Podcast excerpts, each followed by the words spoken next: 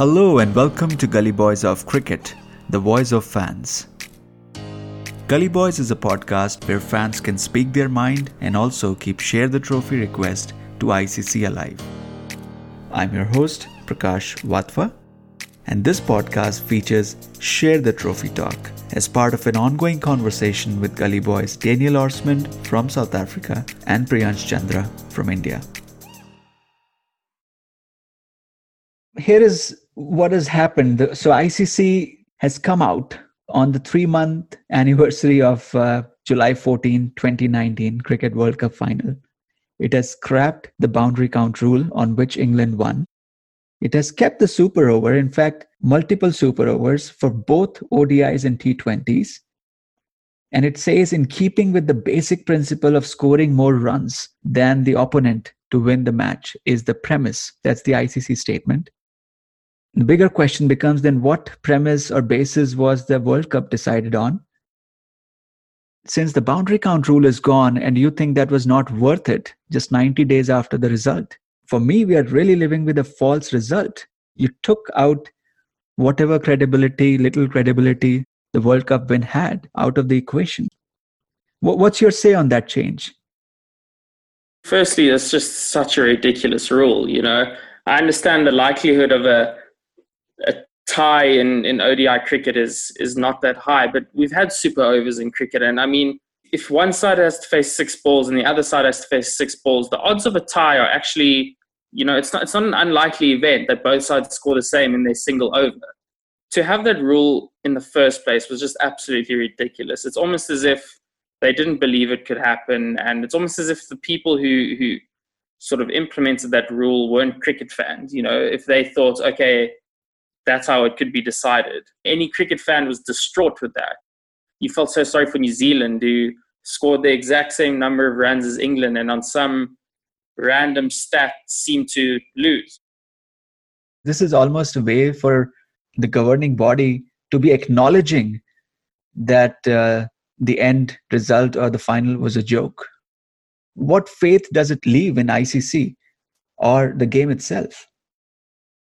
Change is necessary and it should be. But it's just one half of the story. Yeah, you scrapped the rule. Okay, we respect it. Now just do something which is right and share the trophy. It's not taking simply anything away from the English. This will, in fact, help them more to celebrate their victory when everyone will respect them rather than criticizing the victory. You know, maybe some English fans won't like it, but the truth is nobody is really considering them the World Cup winners.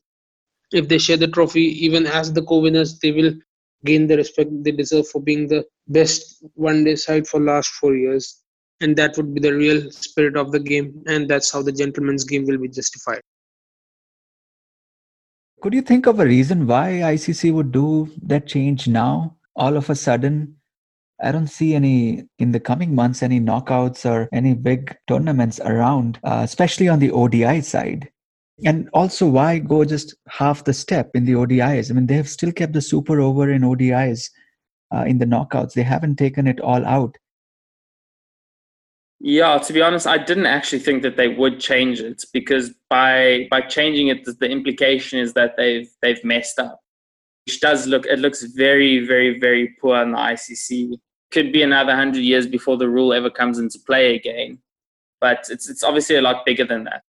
It's the idea that an entire World Cup was decided on an arbitrary rule set by the ICC, which they could so easily change within a matter of weeks, like you said. I can only feel very sorry for the New Zealand cricket side. If anyone's going to be gutted by this change in rule, it's definitely them. You know, why did they have to lose the World Cup for the rule to be changed? We are really running short of answers here. Why now? And who does it help? It probably hurts people more. It hurts the sentiments of fans more. There was a bit of concern for ICC inside that they had to do something against this public outrage. And they finally did it. Now, can we consider the final as just a part of history? Or we can consider as a part of recent history which can still be rewritten and rewritten in the right way? I'm actually quite okay with doing multiple super overs if it doesn't work out with one. because it's actually a bit more realistic rather than counting the boundaries. What I'm very interested in is I would genuinely like to know what the English team thinks of that win. You know, like Jofra Archer, does he bowled that super over and he went for the exact same number of runs as was a Trent Bolt, I believe. Is he proud of that achievement? Does he think that New Zealand were hard done by? Do they think that they deserve? You know, I'd love to genuinely know. Not that we'd ever find out or have the opportunity to find out, but what do England think of their victory? Did they score more runs than New Zealand? No. And you know, how is the result of a cricket match been determined for the last 200 years? You know, the side that scored the most runs won. For the first time in history, that didn't happen. And it just happened to be a Cricket World Cup final. We can all imagine that excitement if we just won it. But this was the kind of thing which sinks in. And the next morning when you wake up and you realize what has happened, and then all that thing started circulating about 5 runs versus 6 runs. We have not really looked at that because that could very well have been a dead ball.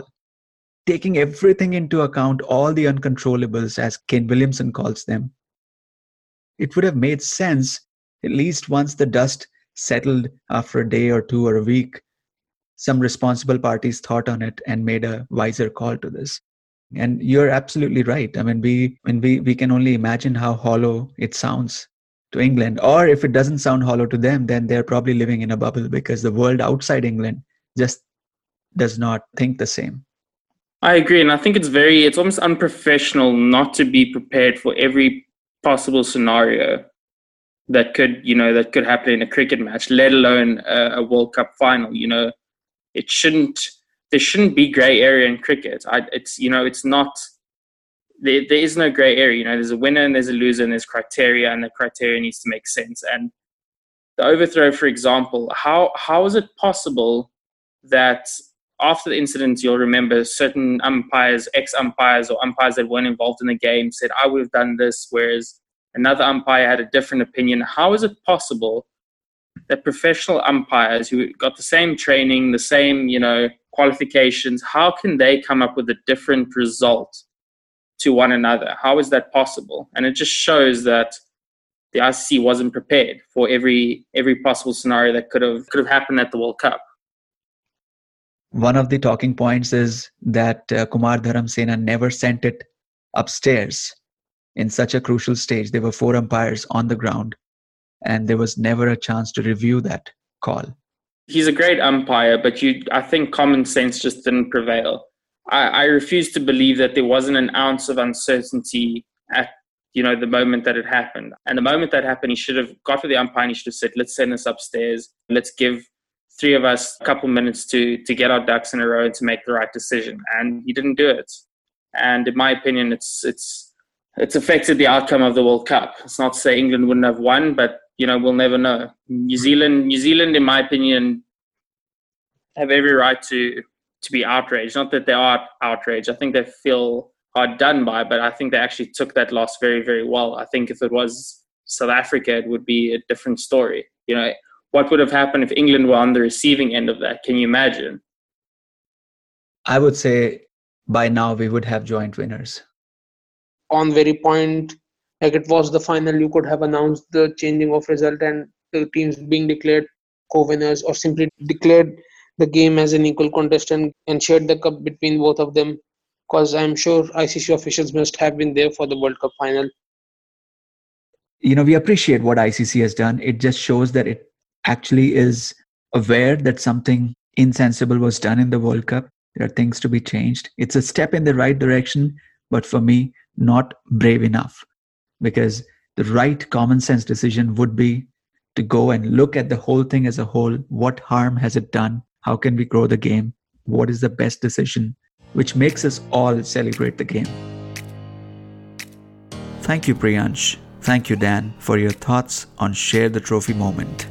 You can also be a Gully Boy. Simply contact No Boundaries platform to feature here with your ideas. Thanks for joining in today. I'll see you next time on Gully Boys of Cricket.